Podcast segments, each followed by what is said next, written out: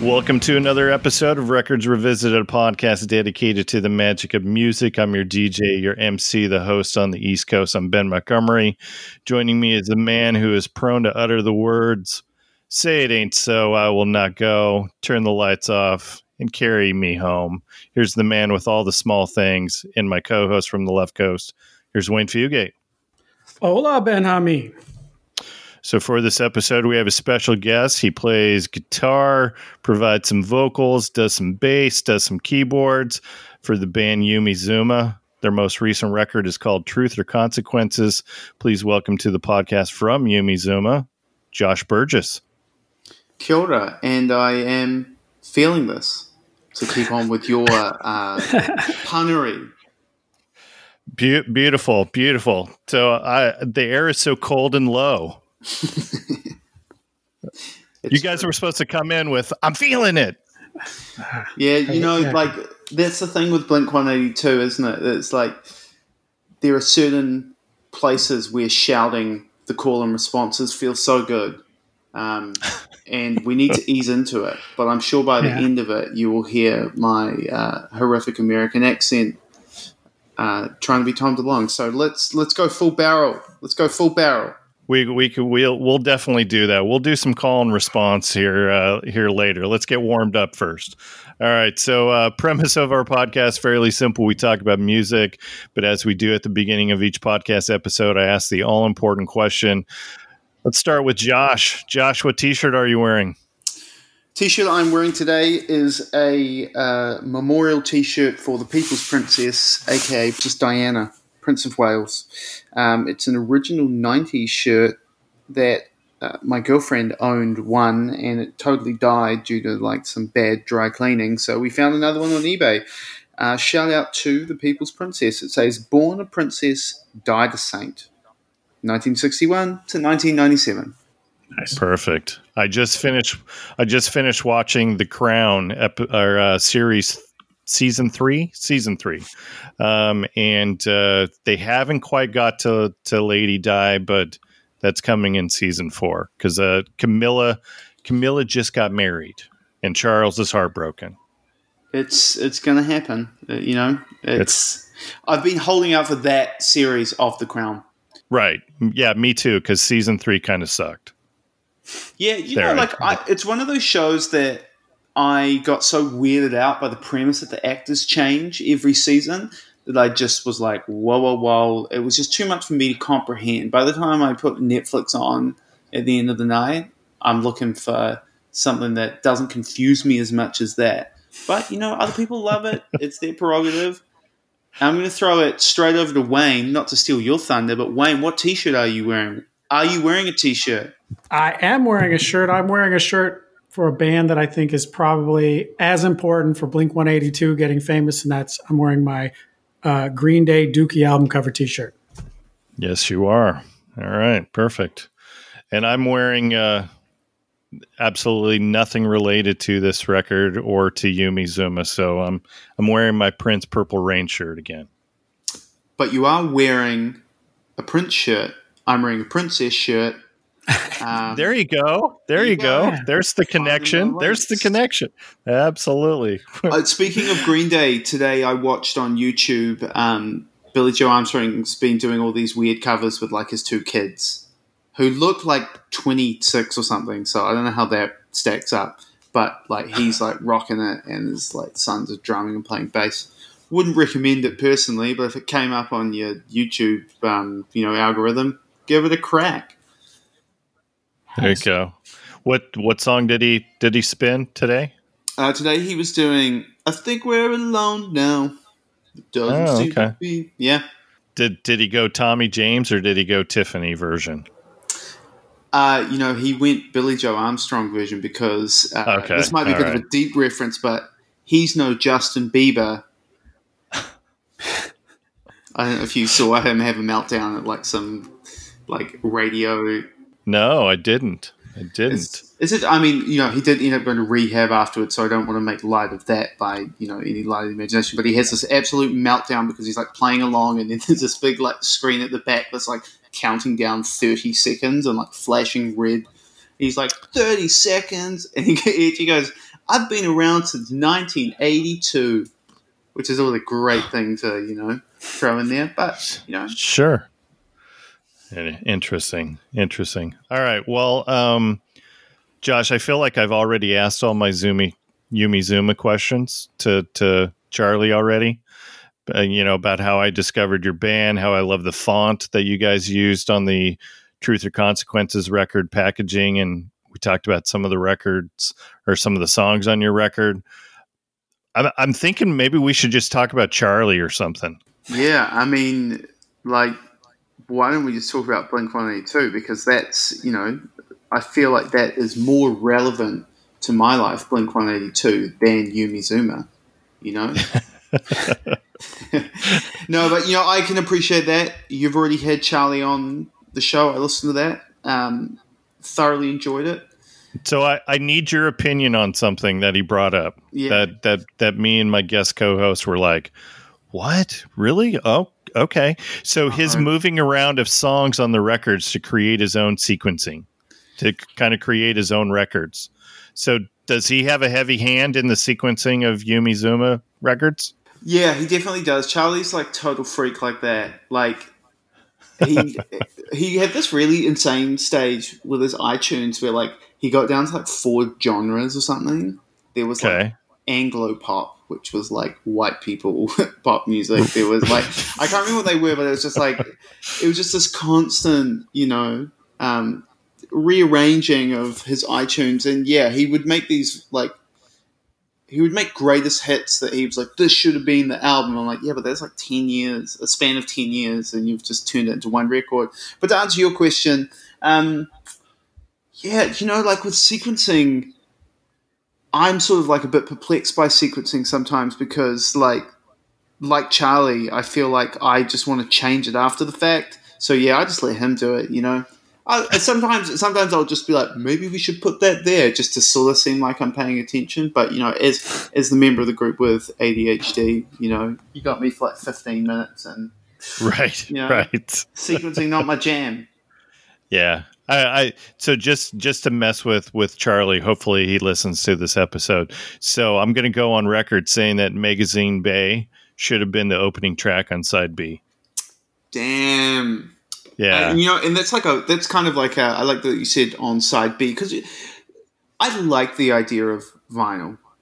I never listened to it. I'm staring at like 200 records that my girlfriend and I have in our apartment, and you know we do put them on on occasion.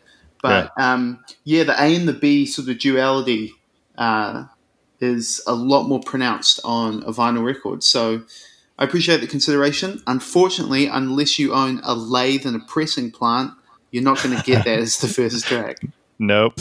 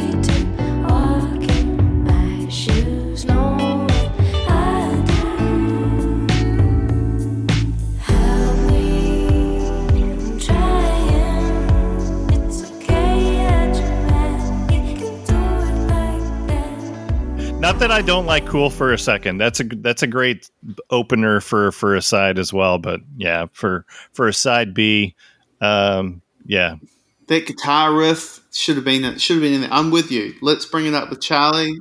love the guitar riff. It's great. Yeah.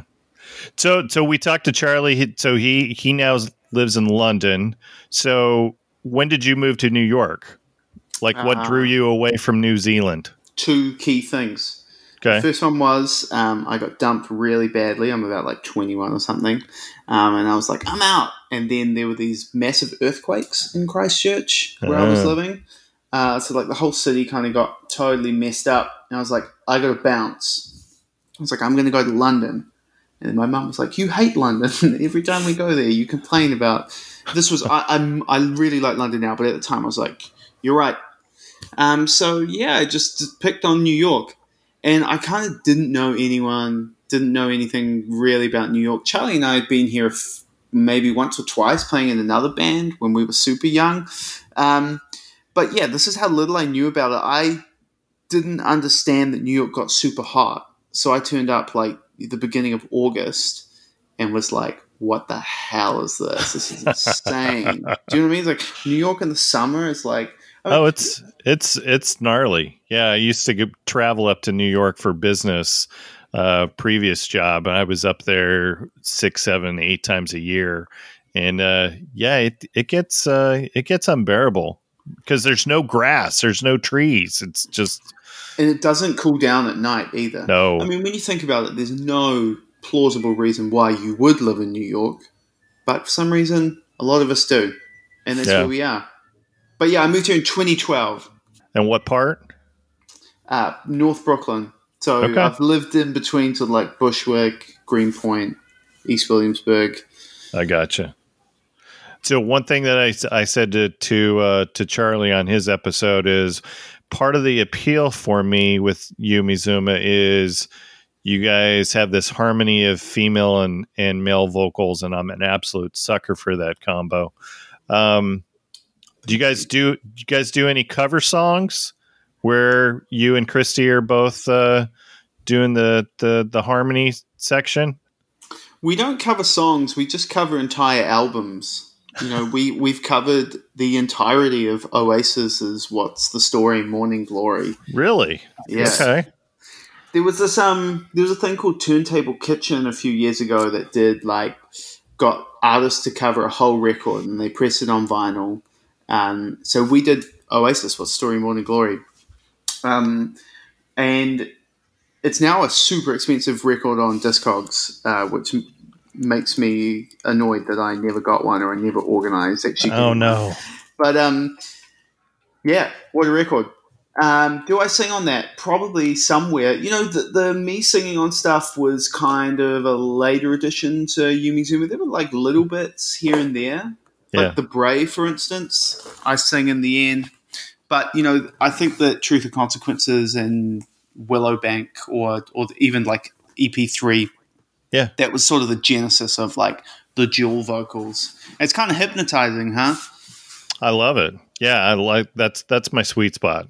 I, lo- I love the the the combo of of uh, male and female parts. So I, w- I was just going to say so um so if you if you don't have any cover songs like that, so would you ever think of doing something like Islands in the Stream, you know, from Kenny Rogers, Dolly Parton? Would you do uh I would do what's that song? Don't go breaking my heart.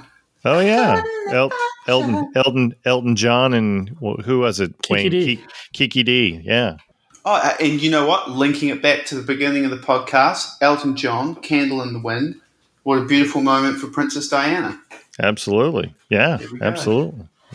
Um, all right, so I'm gonna I'm gonna give you a recommendation for for a uh, great male female song that you Yeah, could totally it. you could totally do some some funky stuff with. Do you know the song "Guilty" by Barbra Streisand with Barry Gibb? Uh, I, I can't name you a single Barbra Streisand song, so no. All right, I'm gonna send you a YouTube clip afterwards. And I will be Barbra Streisand. Is Barbra Streisand? She's also an actor, right? Yes. Yeah, and she's like, is she like in a Woody Allen movie or something? Mm, I don't think she's ever been in a Woody Allen movie. She has, I don't think she's done anything recently.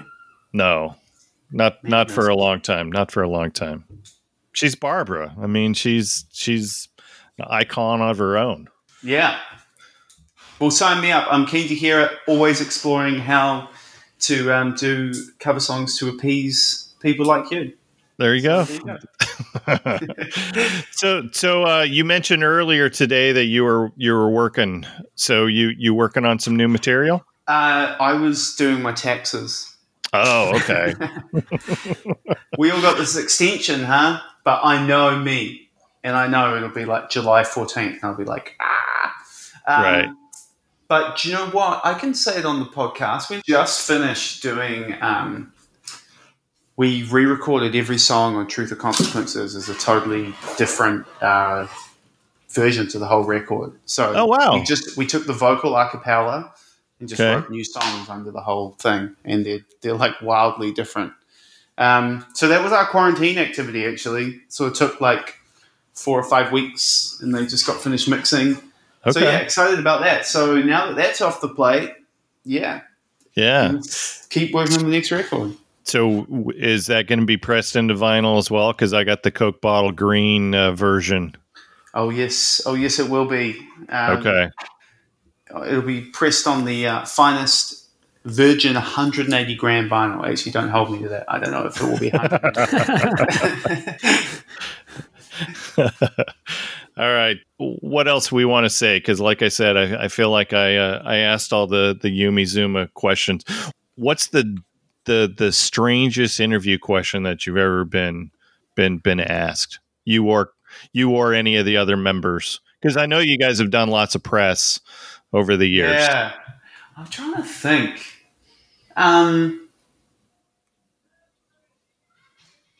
do you know? I mean, it's actually kind of rare that you get like a weird question. It's like I can't remember the specifics of it, but there was um, a question that was like clearly about another band. I Uh, can't remember what it was, but uh, I mean, the strangest interview we ever did was like in Portland, Oregon. It was this combination of weed being legal, so we all like went and ate these like salted caramel things that just like knocked us for six, and like this person being a terrible interviewer that was like totally nonsensical and just formless, and then there being like this massive pile of magnetic sand on a table. And this interview just felt like it just like went on forever and ever. And this guy was jumping around, you know, questions. I just remember being really strange, and it still haunts me that one day, you know, like this is like 2015 or something, that out of nowhere, that that, um, it's going to resurface. yeah. I also remember driving um, back from the venue and getting like a little bit lost, so I pulled over uh, outside like a bar. I'm just like sitting there, like looking at my pho- phone, and this guy just jumps in the back and like looks at me and just goes, "Hey, what's up?" and then sits down, and I'm like, turn around, I'm like, uh, "Can I help you?" He's like, "Oh shit, this isn't my Uber." which I thought was pretty funny. Um, but yeah, you know, no, no weird questions. You know, nothing. Um, I think somebody asked us if we were religious once, which I don't think was like not that it's weird to be religious. You know, each to their own. Um, I just think it was strange that someone got that vibe from you, Yeah. Zouma. You know, Yeah, that that's almost that almost feels as though the interviewer just didn't like do any research on you, or or didn't listen to any of your songs, or just I just mentioned like peering over to his questions, and it just says Christian question mark. Worth a shot. and re- what it really meant to say was the lead singer's name is Christie. Yes, Christie, yeah. Yeah. All right. All right. Well, um, one last question. We we throw this to all of our all of our guests. So, Toto's Africa, good or bad song? Phenomenal song. So, speaking Amazing of song. stupid questions, right? I, I love that song. I mean, how do you like? How do you not rate that song? Wayne, y- you, your turn to explain. Yeah, I don't I don't like it. I just I think it I just it's slick and it doesn't feel like a, it's about Africa. It just feels like a glossy pop song and it gets too much credit. Yeah, do you know what? I haven't actually thought about it in like um a lens of is it weird that it's. I, I, yeah, what uh, you know? Actually, I'm with Wayne. I'm flip flopping on this. now I'm with Toto's Africa. As, as soon as he said uh, "soulless," that that's what got you. Yeah, yeah, yeah, exactly. Yeah, yeah. I happen to uh, have a soul myself, and Yeah. I I'm drawn to things with soul. Well, but so based off of that, so we're we're getting ready to retire the question soon. I keep saying that, Wayne, and we haven't done it yet. Yep. Um, but we've been toying around with asking our guests what what their favorite Billy Joel song is or what their favorite Billy Joel era is. oh my god. And now that you're in Brooklyn, um, you kind of have to like Billy Joel. That's kind of like that's that's a whole New York thing. The, the best best Billy Joel era is that era when he have you seen that video of him playing in like in Russia in like the eighties? Yeah. And, and Yeah. they keep like putting floodlights on the audience. He's like, Let me do my damn show and he like smashes his piano. Like that that's like peak Billy Joel. That's uh, what Storm Front era, Wayne. Is that right? Uh, yeah, it's. I think it is right in there. Maybe it could be a little bit earlier, but it's that's the ballpark. Yeah.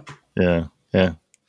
All right, so so we've got one vote for uh, late '80s, uh, late '80s Billy Joel. Okay, Definitely not like 1997 where he did that big like greatest hits Billy Joel.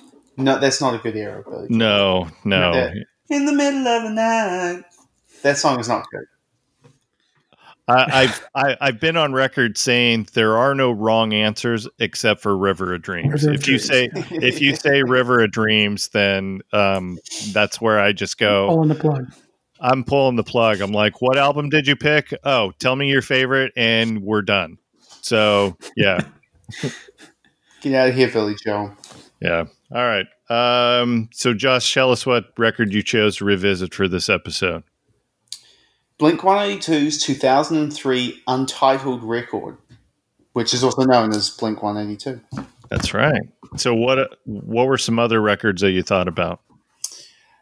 Ah, you know, I thought about doing like the Strokes or something, but yeah, somebody's probably already done that. You know, there's enough being said about the Strokes. I thought about Joni Mitchell's Blue, but We've done Blue. we've done Blue. You know, we, We haven't done the Strokes though. We haven't we done. haven't done this is it. I'd love to No. do this is it. Uh, It's actually called "Is the It?" So I think Is This It? um, Sorry. I think I think been a before you can comment on it, you need to get the name right. That's what I'm saying. um, That is but enough. yeah, uh, you know, I I have been dying to talk about Blink 182's 2003 Untitled for a long time. So did- Okay. it wasn't even a question for me. You know, if you'd pushed me, I could have picked some other records. Um, but I think this is a particularly interesting record for a few reasons. Yeah, yeah. Did Did you hear the extensive list that Charlie gave us? uh, no, but I can uh, imagine that it was. Lots of early 2000s New York sound on that list. Um, oh yeah, Yeah. So, and uh, somebody on Twitter kind of chimed in, and maybe it was you guys who who who tweeted about the episode where you're like, um, yeah, he's kind of stuck in this early 2000s time frame. So, I think for I think for Charlie and I, you know, like we both born in 1990. We're born like 48 hours apart. okay, And I, you know, when we were like 13, 14 and just starting to figure out that being in bands was something that we wanted to do, all of those bands reigned supreme, you know, like um, those were like the cool bands, like, you know, Interpol and the Strokes and Kings of Leon, the Arctic Monkeys and stuff. Um, something like Blink 182 is a little bit earlier than that for me, and it was informed a lot more by my my older sister who was in a grindcore band and had a love of pop punk as well as like heavier stuff, you know. So uh, I feel like my first like introduction to the blending of like heavy music and like really hooky music was Blink One Eighty Two, and particularly this record.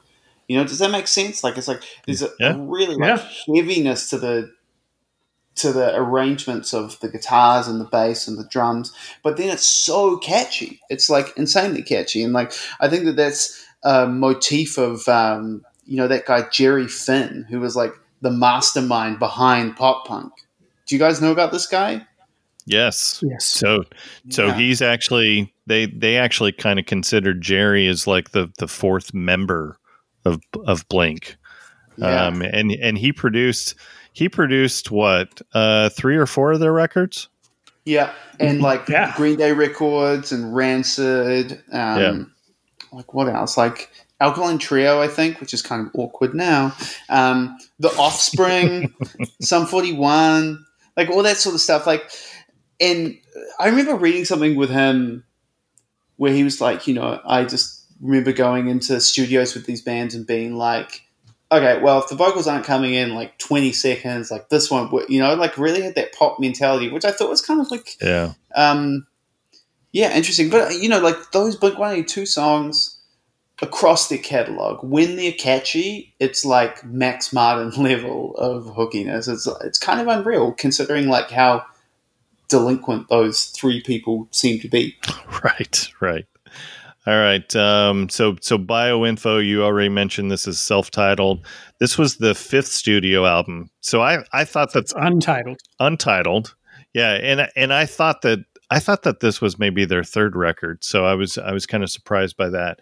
Uh, came out in November of 2003. This was uh, put on uh, put out by by Geffen Records, which you know if you're on Geffen, that's kind of a big deal. They're going to promote you, and uh, they definitely promoted this record. You you even sent us a link to. This is what I'm talking about. Where uh, you sent us a link to the MTV Yeah, album release whatever they called it extravaganza you know where they essentially mtv did kind of a documentary they they captured them while they're going through the creative process they rented a house for a while um, then they moved it like, to you, you know, like uh, there's also some weird stuff of like that you kind of forget when you're watching that that you're reminded of like how big they were. Like you know, they're like taking private planes to do one-off shows in Canada. Do you know what I mean? Right. Like right Blink One Eight Two were gigantic at this point. You know what I mean? Like they were, which is kind of wild. It's like you think about the Billboard Top Forty today, and it's a like hip hop dominates it, and like you know that sort of pop hip hop stuff. You know, like when was the last time you heard a guitar on the radio? I sound so old, Mm. but I mean it. You know, No, it's not seriously. Like, there's not like a Sting sample or something. Um, but yeah, that documentary is crazy, the MTV one, because there's something really strange about Blink 182 that, like, they really have their heart on their sleeves in such a juvenile way that it feels like intoxicatingly authentic and earnest, and also just like, I don't know how to phrase it. Like, it's it's kind of like they're trapped in like being 15. These three people, right you know what I mean? right It's yeah, it's it's wild. Was it i don't even know how to phrase this was this the record that essentially broke them up because because they decided that they were going to go in different directions instead of just being channeling their 15 year old and singing about you know farts or whatever they were singing about in some of the records or you know that kind of I deal think, I think in a lot of ways, uh, the Boxcar Racer album broke them up.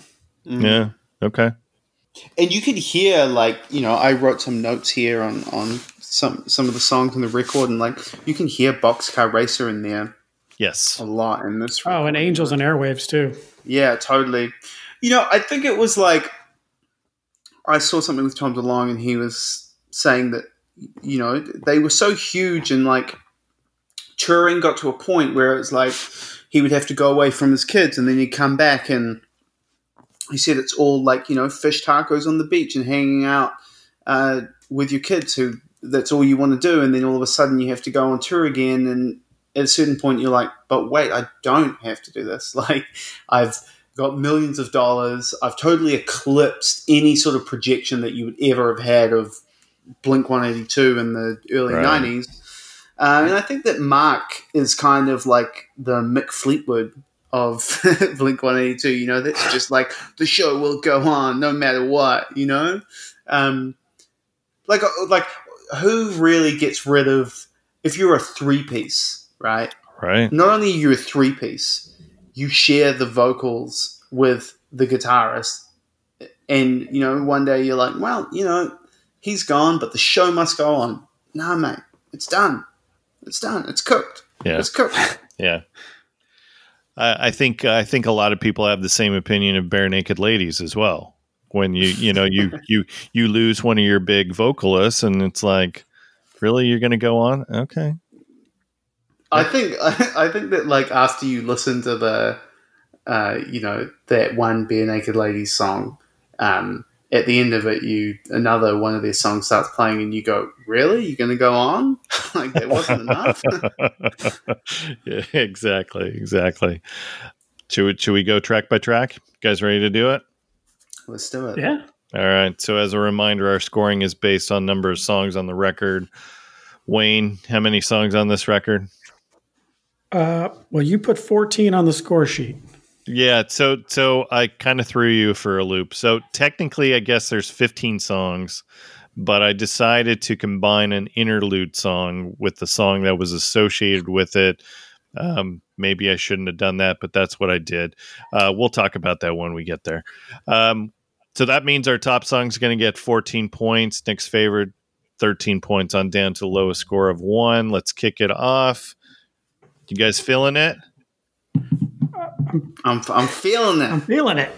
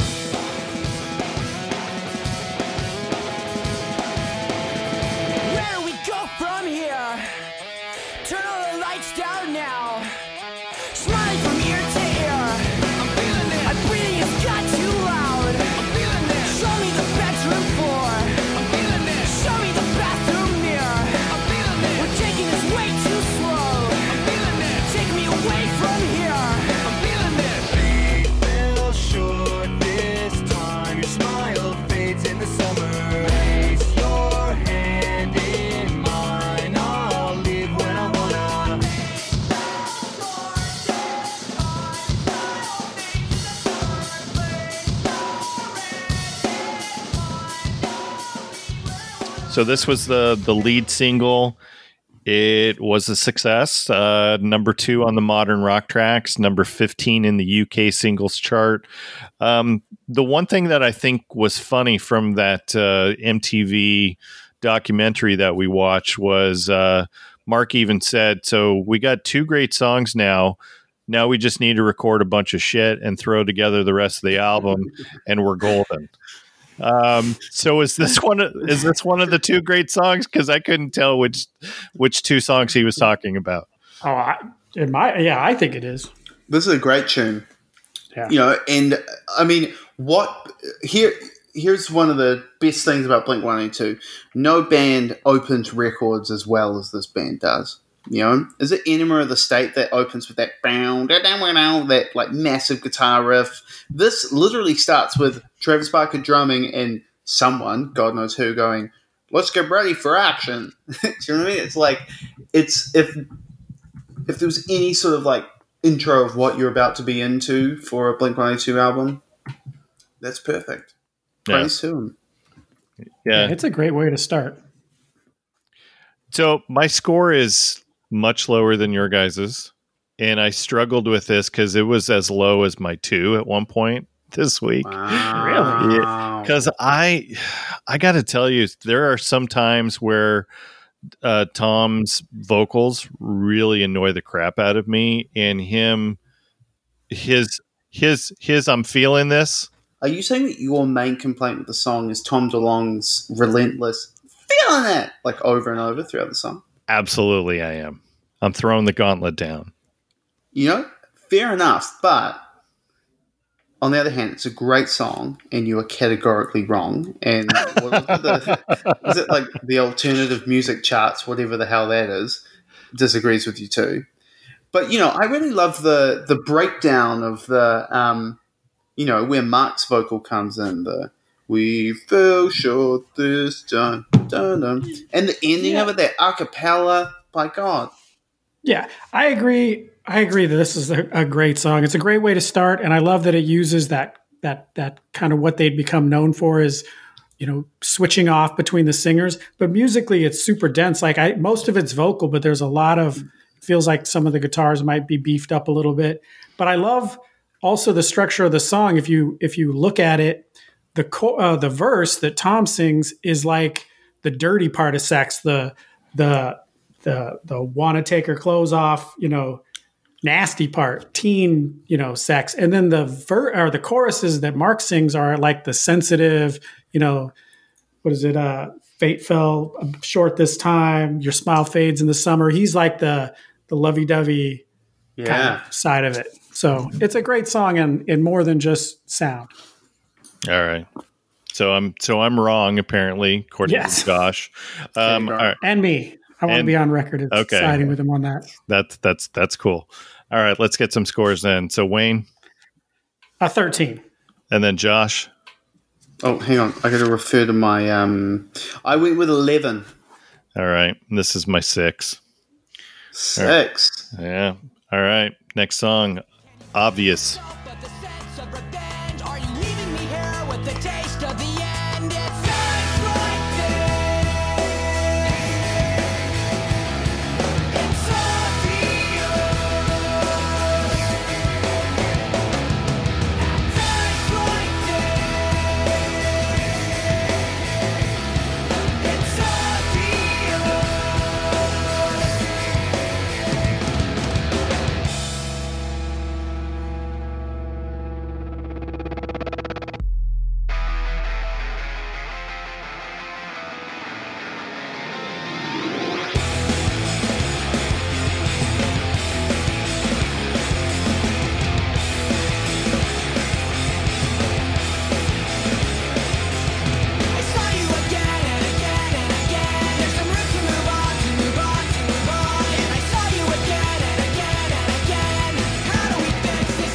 Josh, get us started on obvious. What do you like about this song? Uh, I feel like this is like one of the most Boxcar Racer songs on the record. You know, like the the density of those guitars just sort of feel like. I mean, it's heavy, man. Um, So are you going on record saying you like Boxcar Racer? um, I like the one good song on the Boxcar Racer Okay. album, which I think is the first song, which sort of does sound like a poor man's obvious, but like, you know, I really love the verses and the production and this is quite cool. You know, there's like that big kind of filter sweep thing. Um, big anthemic chorus. Yeah. That yep. the, you know the bit that's like yeah. Yeah, and I guess my my big gripe with this is I didn't feel like there were a whole lot of lyrics to it, whereas the previous song there were a lot of lyrics. That you know I felt like that was a a, a built up song, and obvious obvious kind of felt more of a like we've got this really great um, hook for for the guitars, but I don't have a whole lot of lyrics to go with it because they they're they're essentially repeating the the the chorus what like four to five times at the end of the song. You know, some people would say though that the less uh, Blink One Eighty Two lyrics in a song It's better. especially with some of their earlier catalog. So I would uh, I would caution you from uh, that being your main gripe. But yeah, you know, I mean, this is the, this is the other thing I do want to point out. Like going through and ranking songs on a Blink One Eight Two record is kind of like a zero sum game anyway. But if you have to start picking things out, yeah, sure, not enough lyrics. Some would say too obvious. there you go. Right there. Dun, dun, dun, dun. All right. Um, all right. This is my five. Josh, what's your score? I went with a 10 on this. I think it's pretty high up there for me. Okay. And then Wayne. Oh, five. I thought, I guess in a way, it sounded like he said, Boxcar Racer. It sounded a little heavier, and so I, I took points off because it didn't it didn't remind me enough of Blink One Eighty Two. Okay. Yeah, fair enough. Ju- Just side anecdote about Boxcar Racer. Apparently, the reason that they started that band was because Blink were not being active for the summer or whatever, and like Tom DeLonge was so desperate to play Warped Tour. That which I there's something kind of beautiful about that. That like in Tom DeLonge's world, not being able to play Warped Tour was enough of a reason to start a whole band, record a whole album, do all the photos, all that stuff. Got to get to Warped Tour, man. That's that. That's Did great. you guys Have ever a go to dream. Warped Tour? Uh, they didn't start till after I was too old to be involved in something like that. Not not not my not my wheelhouse. no, you're I love most of the bands. Yeah, I love the bands that play at Warped. I just I don't I I don't I just couldn't do the crowd. Did you did you uh, did you venture out to the Warped Tour? No, I didn't. There was this kid in my uh, hometown in New Zealand who went and sold disposable cameras at um, the Warped Tour, and then when he came back, he had a Thursday tattoo. Remember that band Thursday? Oh yeah, Yes, we, we had the And drummer I- on. Yeah. We Oh, just really? had yeah we just had Tucker Tucker on uh, the drummer for Thursday a couple weeks ago. Yeah, Yeah. yeah. Thursday with Dank. Um, but yeah, that's a useless anecdote about someone whose name I can't remember. uh, that's all right. All right. Next song is "I Miss You."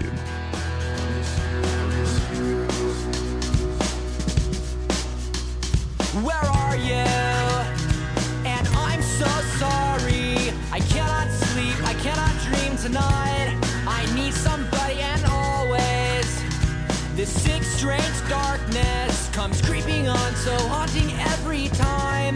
And as I stared, I counted the webs from all the spiders, catching things and eating their insides, like indecision to call you and hear your voice of treason. Will you come home and stop this pain tonight? Stop this pain tonight. Don't waste your time on me. You're already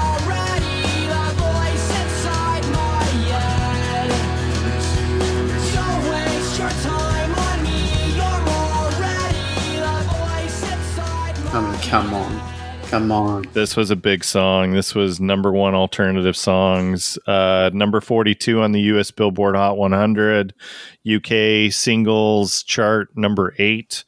Um, this was everywhere. I felt like I felt like you couldn't turn the radio on um, when this was a single and not hear the song. It was on the pop charts. It was on the rock charts. Like it was everywhere. And um, yeah, Wayne. Wayne, tell me why you like why you like I miss you. Well, because you know, I was and I was reading the Wikipedia page, and it kept talking about how much more mature, and ultimately, that's.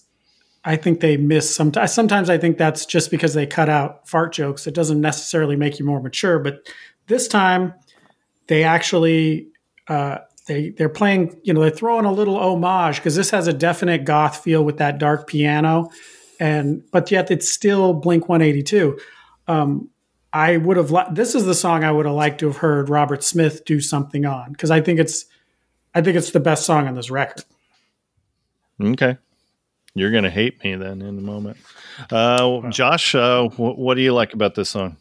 I mean, can you name another song ever that is so recognizable by the first like two seconds of a drum beat? You know, I think this shows the genius that is Travis Barker. You know, he's just a phenomenal drummer, just Yeah, there's no arguing that. Yeah, no argument from us.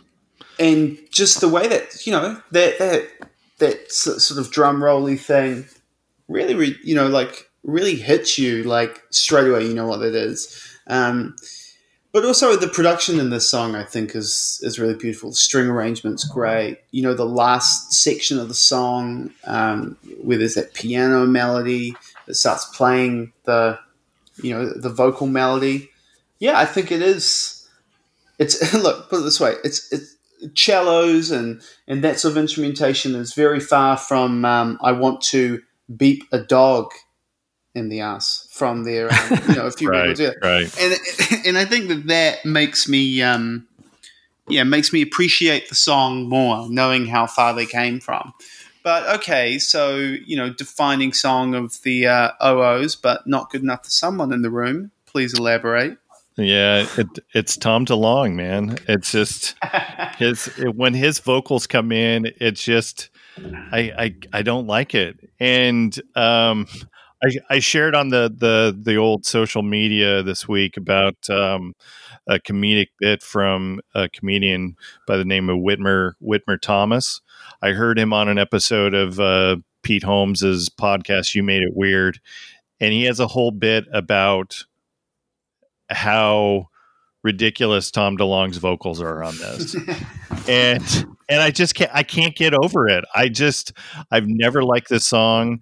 There are some songs that that I feel like his his vocals um the the the whininess of his vocals works. I just I I didn't like it.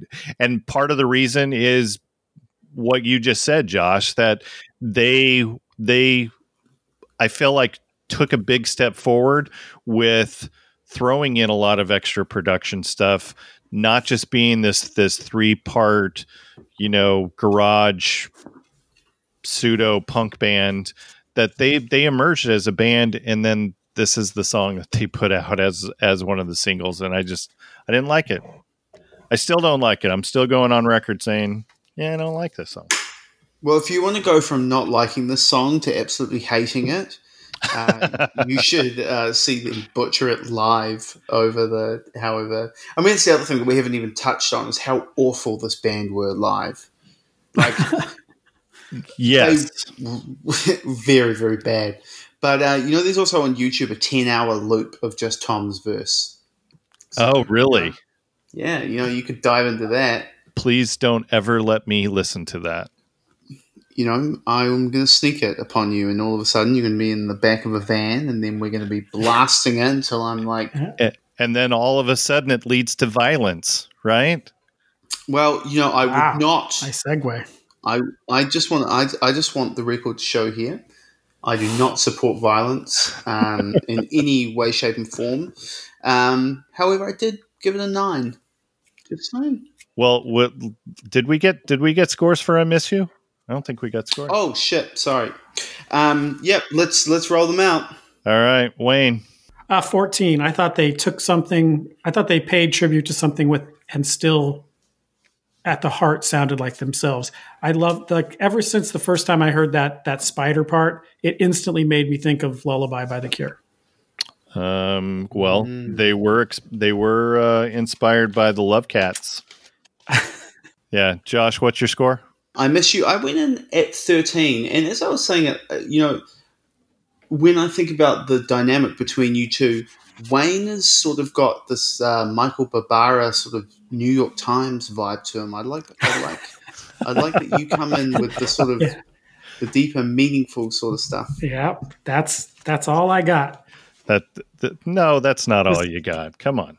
Oh no, I mean, I just mean that's my that is definitely my role, and I and I embrace it. Like I I I want to be that guy, the color guy. Yeah, he even told me the other day. He's like, I want to be that guy that all of the all of our guests go, "Wow, Wayne, I never thought of that." I never thought of it that way. I was supposed to be. I just told you that in confidence. I was supposed to be trying to. Well, I can edit it out if you really want me to. No, I'm just kidding. this is my score is three. What, you are Wow. insane. Yeah, Have you Yeah, heard some of the isn't songs on this record? I know, I know, I know, I know. My apologies. All right, next song is "Violence."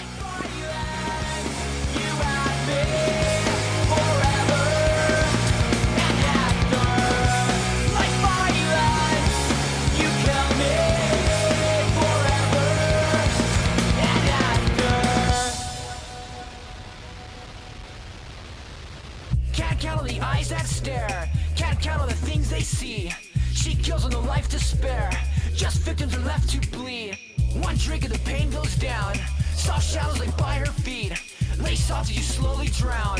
Lay still as you fall asleep. Like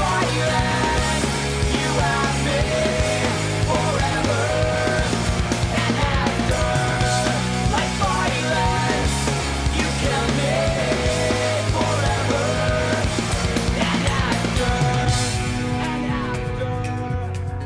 Going back to what you were saying, uh, "Boxcar Racer." That's that's my only note on this one because I felt like I, this is totally a Boxcar Racer song. I I was waiting for Jonathan Davis to start screaming right Yeah. out of the intro. I don't know who that is. Oh, he's the lead being singer for honest. Korn. Korn. Oh shit! Um, the, that's got that big bassy thing that they did, and it got a lot heavier than I, I could say than I want a Blink Eight 182 album to get. the song does get a bit trippy as well. Do you know what I mean? Like It's a bit whoa, but um, it's got some pretty gnarly Travis Barker drumming on it, which I feel like Travis Barker's drumming is like the uh, chicken soup of Blink One Eighty Two. Do you know what I mean? Just when you're at a point where you're like, why am I listening to this? What what choices have I made in my day, in my life, to be listening to this absurd music? And then Travis Barker comes in, and you're like, oh, there is musical quality to it. Actually, side note, the um, the drummer in Yumi Zouma, Olivia, who is a phenomenal drummer, her boyfriend is a few years older than me and her, and she was played in the band that my sister played in high school. And Okay. he's an amazing drummer as well. And whenever he has, you know, sort of a few drinks, he just goes on this like Travis Barker being the most underrated drummer of all time rant. And he's like a total jazz nerd.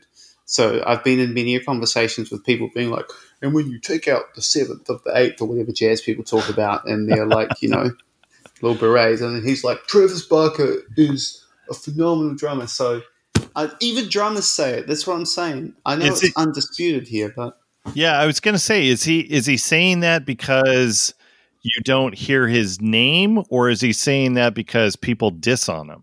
I mean, look, I feel like if you are in Blink 182 with some of the absurd songs they have, I mean, let alone Enema of the State, for Christ's sake, you are going to be forever defending yourself as a serious anything, let Sure. alone drummer. Sure. So probably a bit of that. Okay. I've But 'cause I- violence, let's let's have it. Let's have it. How did how did we get on it? Um, I I gave it a four, Wayne, I gave it a three. and then Josh. I gave it a nine. I actually Okay. kind of like that one. I actually had this as high as my eight at some point, but I just started moving around, uh, moving around some scores. So I didn't hate it. Yeah, So so next one is uh, so I combined the whole Stockholm syndrome interlude with Stockholm syndrome, and um, I, I I mostly did that because I don't want to play a sound clip for the for the interlude. Um, I'm only going to say one thing about that. That's Joanne Whalley-Kilmer. Um, it's awful. I don't want to talk about it anymore. Um, all right, Stockholm syndrome.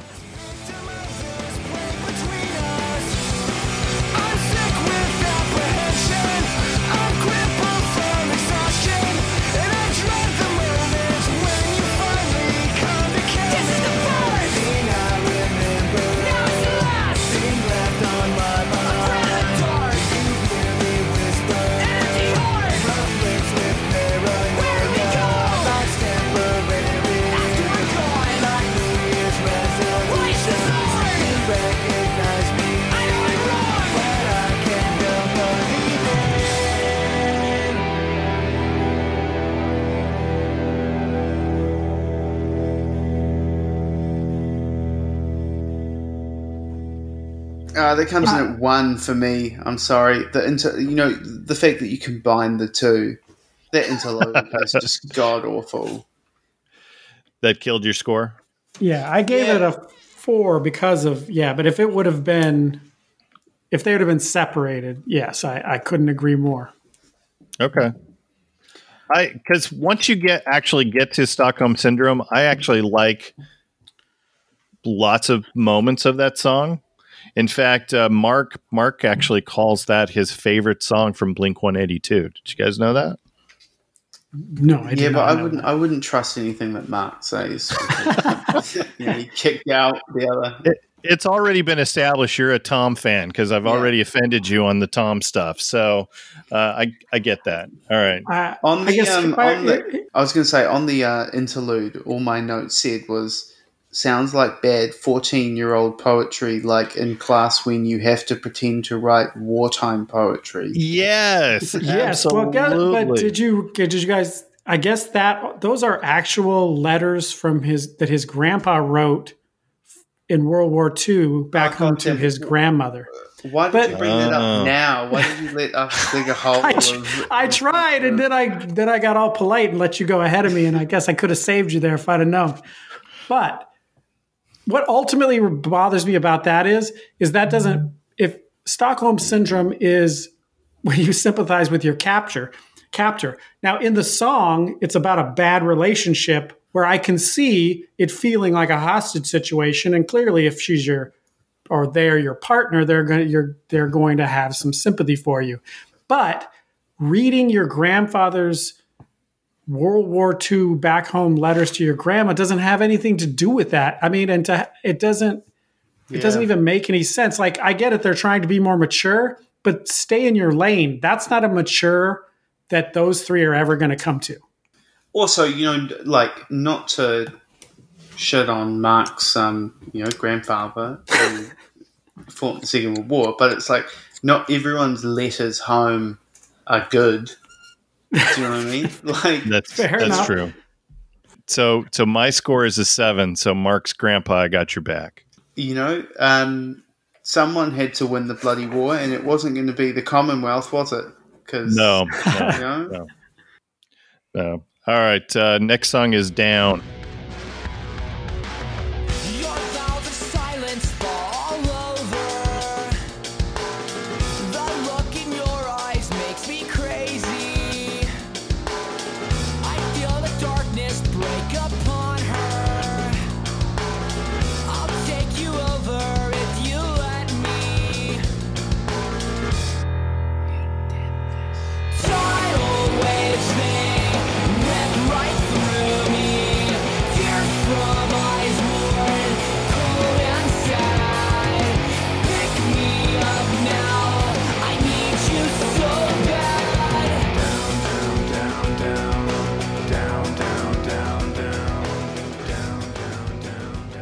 And this was the third single off the record. Um, U.S. modern rock charts number ten, UK singles chart number twenty four.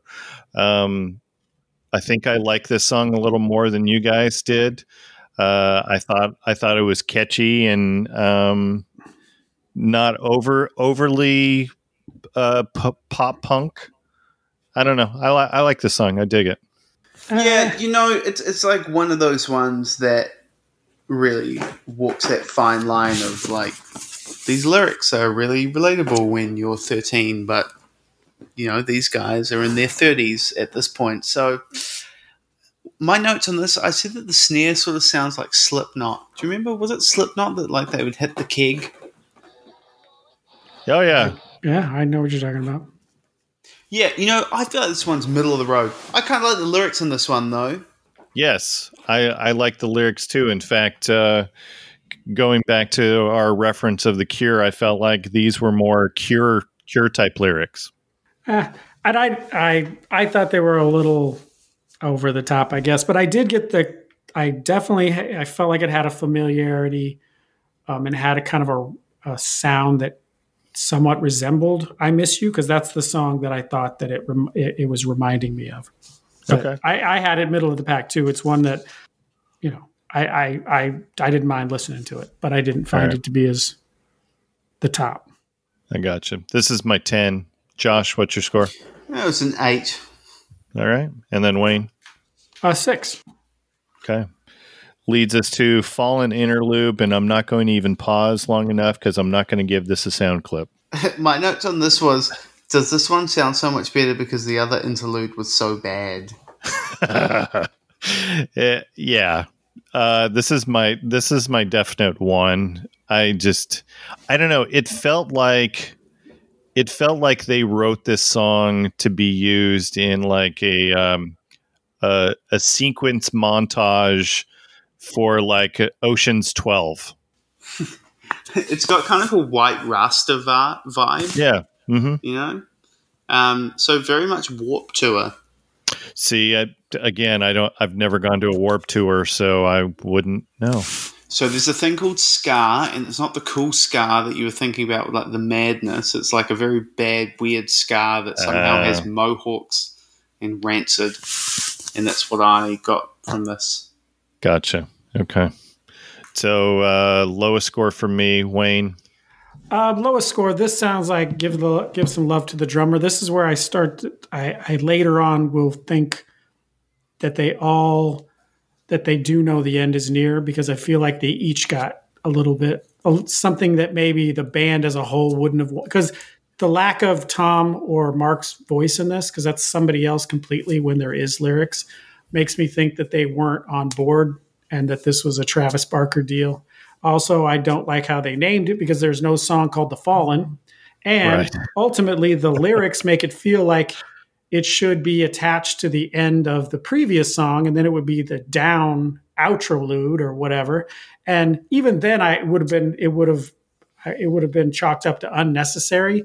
But it feels like something that Travis Barker pushed his way onto the. Is is that Travis on the vocals? No, it's somebody of his. Oh, a buddy of his. Okay. There's a real insane part of that MTV documentary where like Travis Barker is about to go off on tour with one of his like various other bands he plays with, and he just like lays so many different drum parts down, and he just Right. keeps repeating over and over like, "This is so creative. I feel so creative," in a way that's like, you know, when someone's like, "This is so fun. I'm having so much fun." That you're like, hmm. Normally, when people are having a lot of fun, they don't, you know, They don't- tell you yeah. how much fun they're having. So I feel like maybe Travis was like, do you know what? You guys are immature 38 year olds, and if I can't have my weird interlude here, I'm out.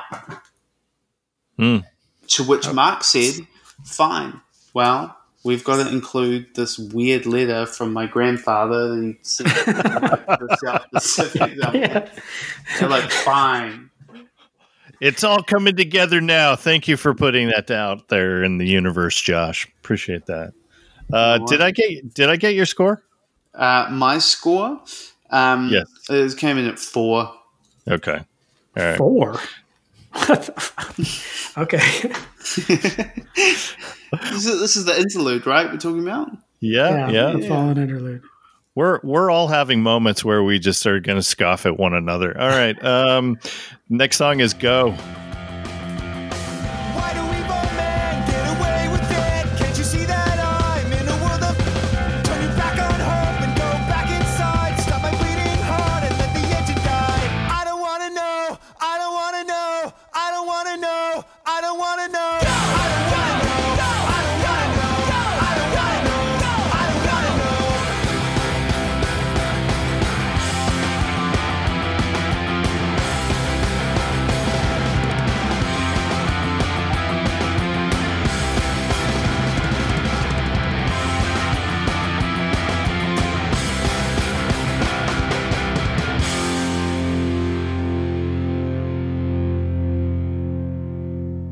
And I found no info about this being a single, but I could have sworn that I heard this on the radio a lot. Yeah, off of Dude Ranch, it was called Damn It. Or off of Enema, of the state, it was uh, What's My Age Again. Yeah, do you know what? This is why I put this down as a low score, and also some solidarity uh, with you. I find Tom's voice a bit too annoying. This one, Okay. it's the go go. It's too much, too much. So Yeah. for me, it's coming in at a three. Okay. Wow. All right, Wayne. What do you, what do you got? Uh, I well, like I say, I, even though I I somewhat mockingly mentioned those other songs, I I that's what I want. I guess ultimately from Blink One Eighty Two, and I am much more of a a Mark Hoppus uh, lead vocal guy. Yeah, me too. Uh, the, this was the my drumming on this is like I say, spe- the, no one. I have never heard anybody criticize Travis Barker's drumming. I I have some issues with his personality. I don't think he's. I'm not going to say any more than that, just in case somehow he he hears this. But uh, he reminds me a lot of Tommy Lee. They're both great drummers, but they're not. They're they're not a lot more.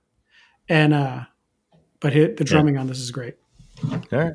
This is my thirteen. I like this. song. And and maybe it's because I didn't listen to all those other songs a lot that Wayne you mentioned, so I wasn't tired of this formula, and so I liked it. If this So- is the thirteen, you should go listen to like "Damn It" from the first record. Yeah, I probably should. I probably should. I I played I played that that first record uh, quite a bit when I was an assistant manager at a record store. So Um, side note, back to your children and TikTok. There was a TikTok I saw recently of Tom DeLonge's kids making. You know that there's a TikTok meme that goes, famous relative check. I don't know how down you guys are with TikTok. Um, I'm not at all. Not at all. Tom comes along. Honestly, TikTok is um, one of the biggest cultural revolutions I've uh, seen in my lifetime. Yeah. I mean, it's like up there with YouTube. It's like kind of unreal. It's like a whole new median of, you know, what's that dumb saying? Well, not dumb saying. I'm sure it's a very um, respected cultural theorist. The median is the message. I feel like TikTok embodies that more than anything else.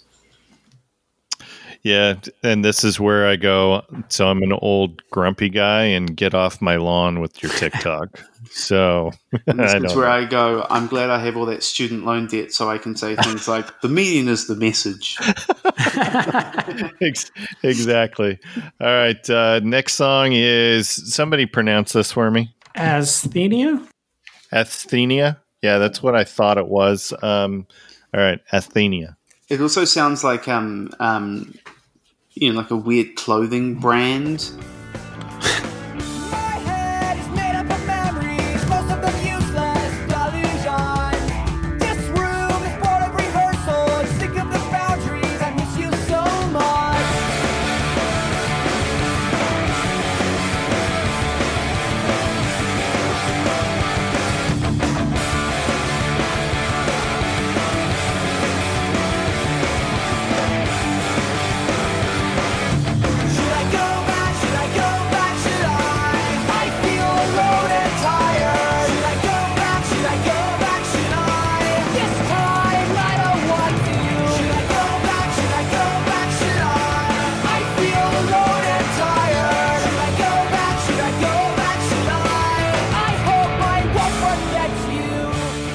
Trying to bring it like oh, you, you know around this era of Blink 182 there was all these kind of weird like heavy tattoo models uh, you know advertising clothes like illicit clothing I want to say maybe was one of them.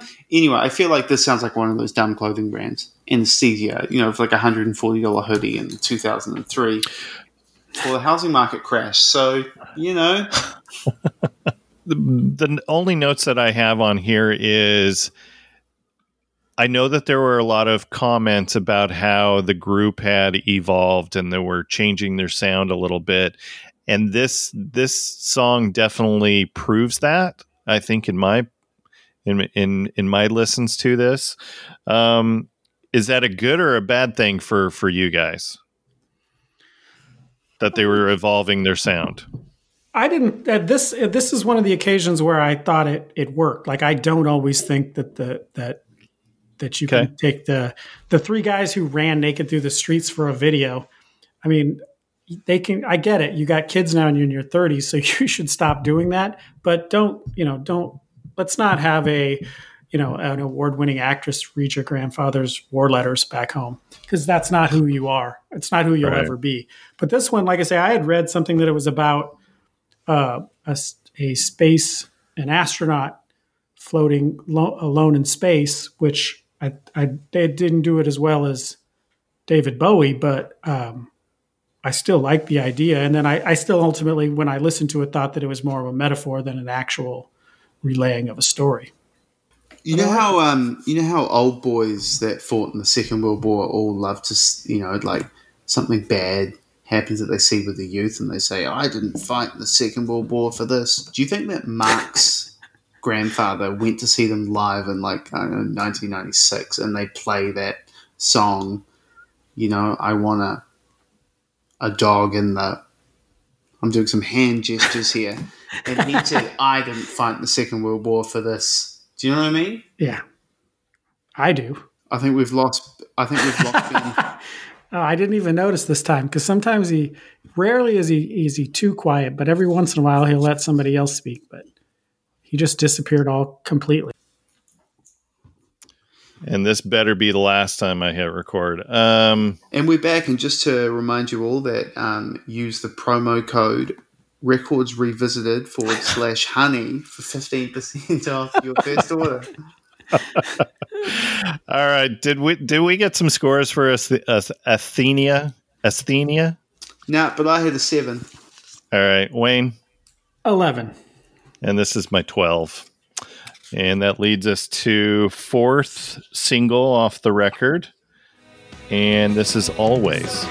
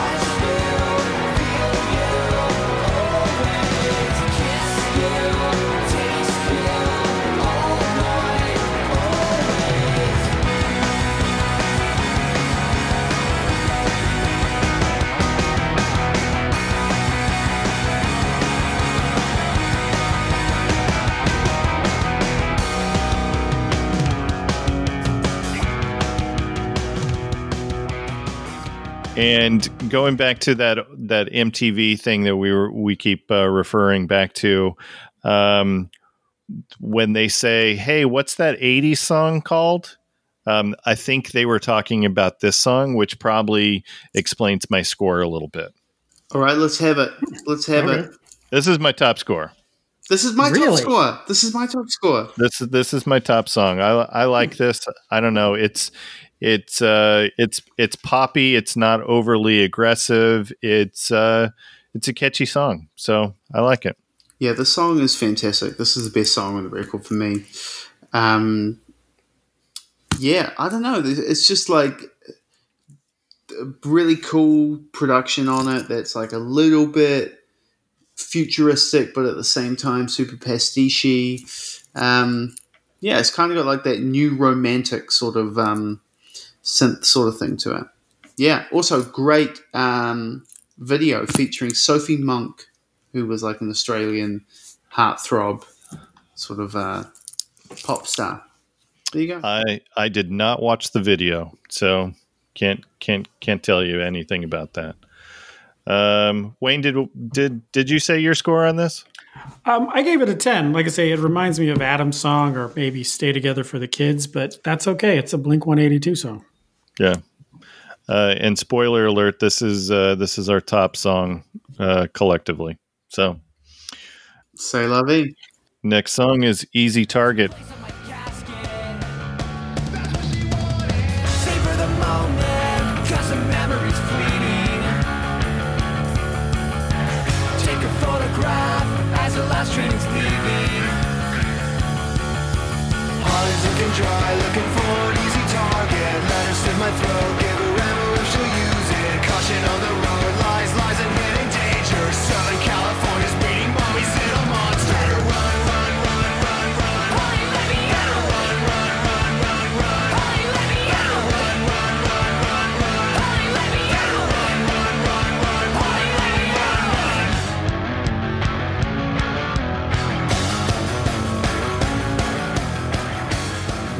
One thing that I wanted to to I'm looking at the lyrics and I have crossed out from "That's what she wanted."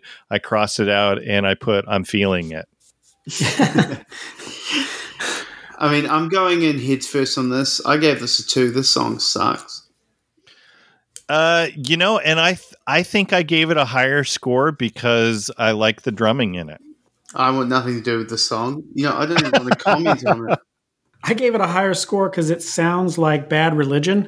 And so I wanted to give them the benefit of the doubt and say that they reference Mommy Little Monster, which is one of my favorite songs by one of my favorite bands, Social D. And then the music sounds like uh, California's Burning by Bad Religion. So I thought maybe I'll give them the benefit of the doubt and they're trying to tip their hat to a couple of SoCal punk legends. All right, who's Holly? I don't know, but she's a, she, she's here and then she's one more time somewhere else. Yeah, next song as well. I, I was curious on who Holly was. Um, Josh, did wanna- yeah, I just want to reiterate that that song sucks. All right, Wayne, what's your score? I gave it a nine. Yeah, I'm matching your nine. And then Josh, what was your score besides sucks? You know what? Originally, I gave it a two, but I am going to show some love to our veterans, and I'm going to reverse my Stockholm interlude That's going to be number two, and this is going to be number one. Let me shout out to the troops. And it is Memorial Day soon. Wait, I Yes. this, um, but that's nothing to do with the old timers. Um, but yeah, uh, it just plot twist. Could you guys imagine? It's like the USO show in like 1944, and like I don't know some godforsaken part of bombed out Europe that they're in, and it's Blink 182 performing, introduced by Bob Hope. that there you go. There you go. Imagine if you guys had a large contingent of listeners who um, had fought in the Second World War. I wonder how many veterans of the Second World War in America are left. World War II veterans. Okay, take some guesses real quick here. Sorry, I know we've all got to go to bed, but um, And and how many Oh. of them actually listen to podcasts? exactly. Yeah. But apparently, it's three hundred thousand. Wow, really? Are alive? This is gnarly though. Two hundred and forty-five World War II veterans die a day. Wow. Um, sorry to go down that sort of morbid note. It got weird. It got weird Yeah. quick. All right, uh, let's let's let's keep going. This is all of this.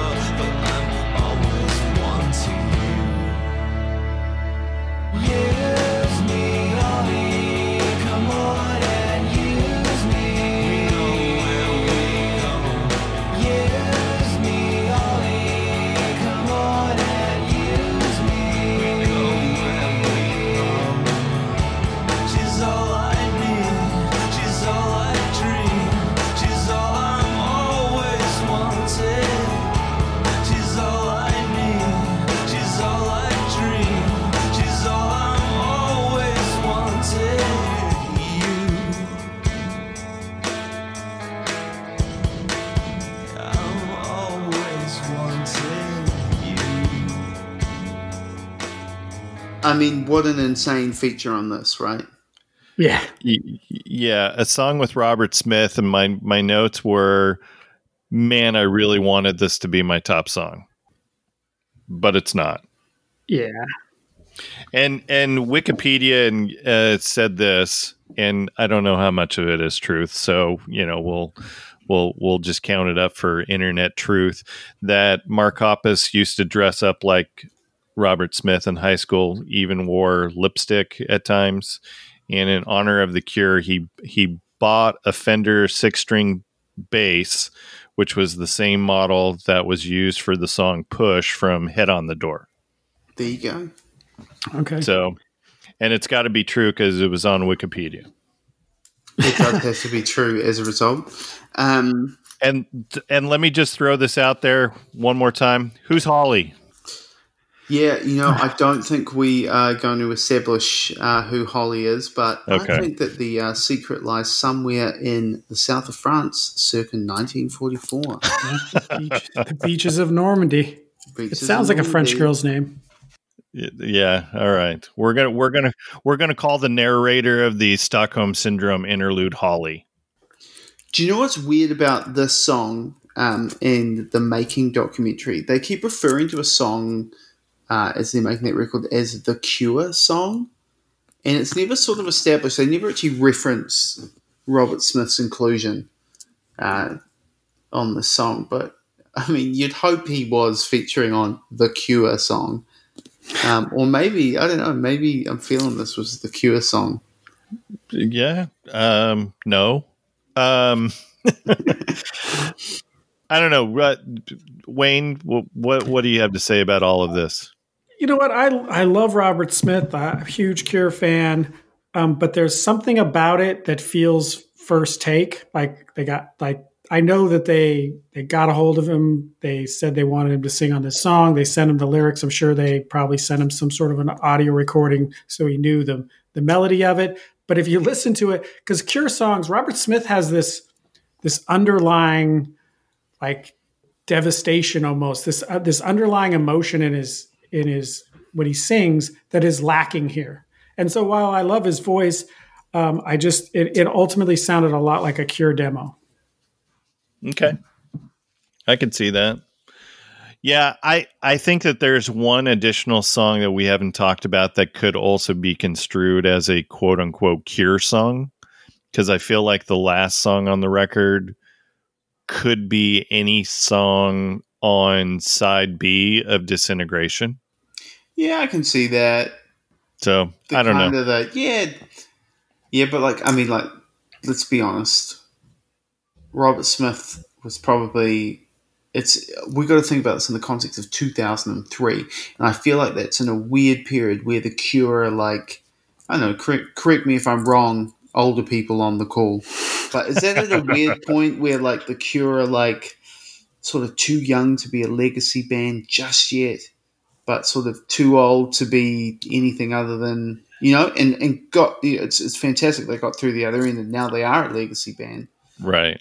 but that weird period I could I could totally see that. I could totally see that, you know, they had two albums in a row that did not do very well. Wild was it called Wild Moose Mood Swings Yeah, what else was yeah? Wild Mood Swings and then and Blood Blood Flowers. Blood Ne- and and and neither neither record did real well. Blood Flowers, I've gone back to a couple times.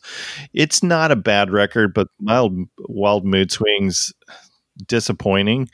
And so yeah, I can I can totally see Josh that Robert Smith would agree to come on a Blink 182 record because they're big. They would get them back in kind of the zeitgeist of things.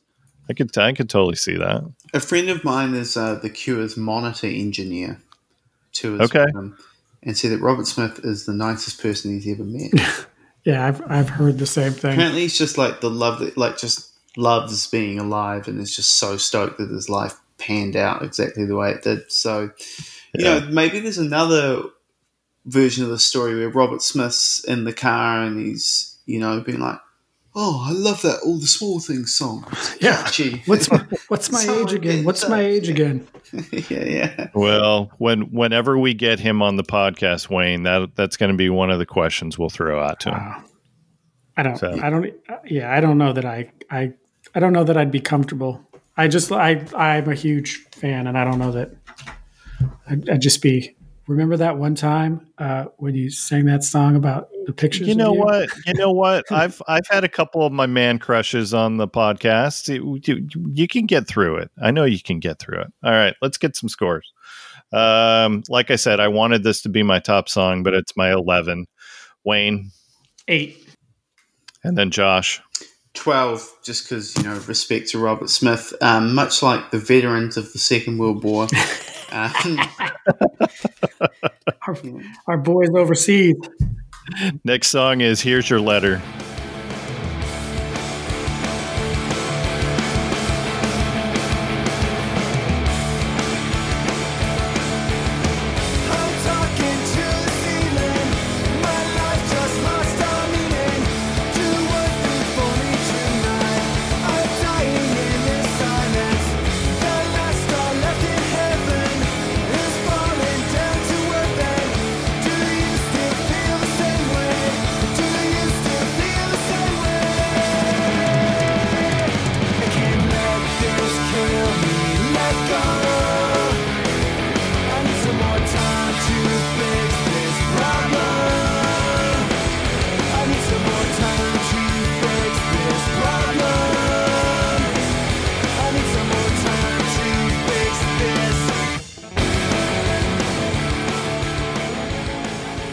And and I so wanted them to put after "Here's Your Letter," comma Elise comma Holly. or comma Holly, sure. Um, and I even wrote down here, and I'm really disappointed in you, Wayne, because I said this is going to be Wayne's top song because it has lots of f words in it. I know, but they, they, he's one. There's one band that it doesn't translate quite as well. It doesn't. I don't know. It's like when your your you know your five year old nephew says it. It's like you know it just doesn't fit. Um, I'm surprised you didn't like say "Go" is a much more punk rock song, or it, I I just I don't know. This one I, I prefer Mark Hoppus. I've already stated that. This this reminds me of of Damn It and Rock Show and What's My Age Again. And Yeah. uh, I mean, it's not as good as those songs, but it's you know, it, it's it's it's excellent filler material. Okay. Josh, what do you got on uh, Here's Your Letter? Uh, you know, I sort of alluded to this early on in the podcast, but with with someone with ADHD, I will say that even all of this was a song that I discovered ten years after this record first coming out because I never sort of made it past Always. Oh, Always, Okay. so yeah, I mean, this song's fine. It's track thirteen for a reason. Let's be honest. Like, no one thought it was that good, right? So it's track thirteen. It's fine. You know, it's got, it's kind of got that like Blink One Eighty Two rock showy type vibe to it, but yeah, you know, ain't no um, ain't no I miss you. Yeah. All right. Uh, this is my eight. Josh, what you got? Uh, I came in at a six. And then Wayne. Seven. All right. Well, whole spectrum. Let's wrap, wrap this bad boy up. Here's I'm Lost Without You.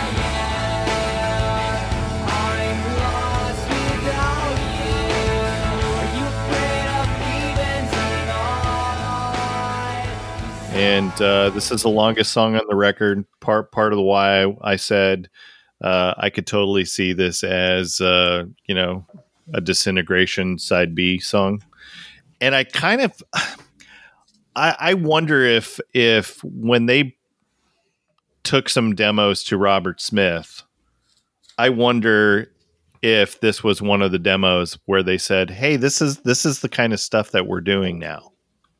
We're not doing damn it. We're not doing what's my Yeah, age yeah. again." We've moved on, baby. I'm I'm just wondering if this this was brought to him. Um and I'm okay with the length of it. Uh I don't I don't know. Um it's just middle of the road for me though. Yeah, it's definitely um, last song for a reason, and that kind of weird bit where it kind of goes into the drum solo at the end and the, the feedback's going. Yeah. Yeah. I mean, who cares at this point, right? Like, who cares? That's what I'm saying. Wayne, what do you got on on uh, I'm lost That- without you? Yeah, there's not enough material here to go six minutes, and there's no reason to have a 45 second drum solo that doesn't. I mean, this whole thing of this is this melancholy, you know, you know, very, very cure depressed kind of, and then to just throw in this this drum outro that doesn't doesn't even match the the feel of the song. Um, this is the song that made me think that they all had something that they they forced onto the record against the other two's will Yeah, maybe. and this was All Tom DeLonge's. Could be. All right, this is my deuce, Wayne. Uh, same. And then Josh. Five. All right. Hey, Um, but you know, before we go any further, and just when you thought that you probably couldn't hate Tom DeLonge any more than you do at this point, are you aware of um, the email uh, on the 26th of October 2015 from Tom DeLonge to John Podesta, who, if you remember anything about WikiLeaks and Hillary Clinton's uh, 2016 campaign, there's this leaked email um, about Tom DeLonge, Tom DeLonge emailing John Podesta trying to get some more declassified shit on aliens because he's obsessed with aliens. It's, the email is sort of the ramblings of a crazy person. interesting. Um, but yeah, you know, just um, I imagine that Mark Hoppus's grandfather probably took one look at Julian Assange and was like, "I didn't fight in the Second World War for this this man," you know. I don't, I don't even know how to wrap it up after that. Uh, all right, all right. This is uh, this is usually the part where I go. Uh, did we miss anything? Did we cover everything? I don't think anybody's gone as in depth on the untitled 2003 release by Blink 182 than we than we have just done. No, we covered it. Yeah, And we do, you know, we all want to make it clear, all of us, myself, you guys as well, that we do uh, fully respect people's decision to keep war, you know, like letters that your grandparents have written, all that sort of stuff. Not trying to throw any shade on that. I just don't know if it deserves to be on a multi platinum selling record, unless it's really good poetry. That's all my points that I have to say on that. But um, yeah, look, over overarchingly, I will say that this record is a fascinating look at the excess of the record industry in the early 2000s. You know, this is kind of like the last hurrah before the bottom totally falls out, right? Yep. Um, and yeah, that sort of weird moment in time where pop punky guitar music really had just such a wide reach, which feels like such a bygone era, right? Yep. Mhm. This this definitely feels like a time capsule, for sure. 100%. All right. I already told you what our top score was going to be. So always was number one. Any guesses on our second favorite? I miss you.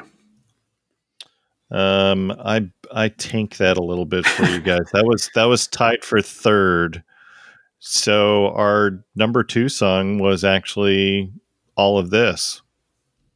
Yeah, you know, you Oh. can't you can't beat down on um, Bobby Smith, huh? No. All right. So um, since we were all over the place, so uh, always number one, all of this number two, three way tie for third. So feeling this, I miss you, and Oh, so you've you've just dropped out there. So no, I'm messing with you. You haven't dropped out. oh, I hate you. I hate ah, you. Oh, that was awesome. that was too good. Sorry, that was too good. And I ruined your outro. Now we're here for another five minutes. And No, you punked. You punked me. Josh, thank you so much for joining us. yeah, thanks for Yes, having me. absolutely. This was fun. This was fun, despite all of my technical issues on my. Hang on, end, wait. So you guys are in your fifties? Is that true? That is. Yep. 51. I'm in. You know, I turned thirty this year. What were you guys' thirties like? Let's leave it on that Mm. note. Well, well, I had kids so early that I kind of uh, actually was finding my I I I had a really good hype and I had a good paying job and uh, a new girlfriend and uh, I bought a house and had a you know a son. So I I, I always say that the the Clinton years were my favorite years. I, I I still vote for Bill Clinton every four years. Well, you know, conversely, um, you know, in my thirties, I don't have a job due to a global uh, plague. Yeah. So who knows what's going to happen? But um, yeah, shout out to your fifties. You know, I, I hear that your fifties are your new um, new tens, just because life expectancy is just going on forever these days. So you guys are about 13, 14, and I'm still um, a twinkle in someone's eye. But with that, That's we'll say good evening, good night. We've got to Yes. say our outro bit. I'm hijacking this all. Yeah, let's do let's let's I love let's it. let's let's do the outro pit. So um so so usually usually I ask all of our guests uh who do you know that I don't know that should should come on the podcast, which is why uh why you're on this one. Oh. Char- Char- Charlie said uh you need to have Josh come on. Um, do I? But do I have any obligation to have a connection to this person, or can it be someone totally unobtainable? Yeah, the question is usually who do you know that I oh, don't know? who. I know? Who I know that Yeah. you don't know? Um, I mean, there's a ton of people I know that you don't know, but um, is it weird, shameless self promotion if I just keep promoting my band members? do it. Yeah, Do it. absolutely. I reckon you should have Olivia on, our drummer. She's great. Okay. And um, All right. You know, maybe you could have a small segment carved out for her boyfriend to talk about Travis Barker. There you go. All right. We'll we'll just you know I'll I'll put an asterisk next to Records Revisited podcast, and the asterisk will say uh, unofficial podcast of Yumi Zouma. Yeah, you know, I've always wanted a podcast, and I mean, I hope you can take this joke in good heart. But um, considering the technical um, around with this episode, I'm not 100 percent sure you would be running my podcast. Absolutely not. Nope. Totally get that. All right. Uh, so, as a reminder, you can find all of our old old episodes. Go to Records Revisited podcast. Wayne the Instagram page. I'm on the Facebook and the Twitter accounts. Uh, just go find us. So, thanks for listening. Please go support the arts. I would tell you to go to a live show, but you know the drill right now. Go listen to one of your favorite musicians on one of the streamings. Uh, go and buy a record. Go buy a T-shirt of the band. Go support your your favorite musicians. We are Records Revisited, and we are Out. out. out. I came in early there, but Uh, you know, it's never. Yeah, we, we can't We see each other, so it's never together.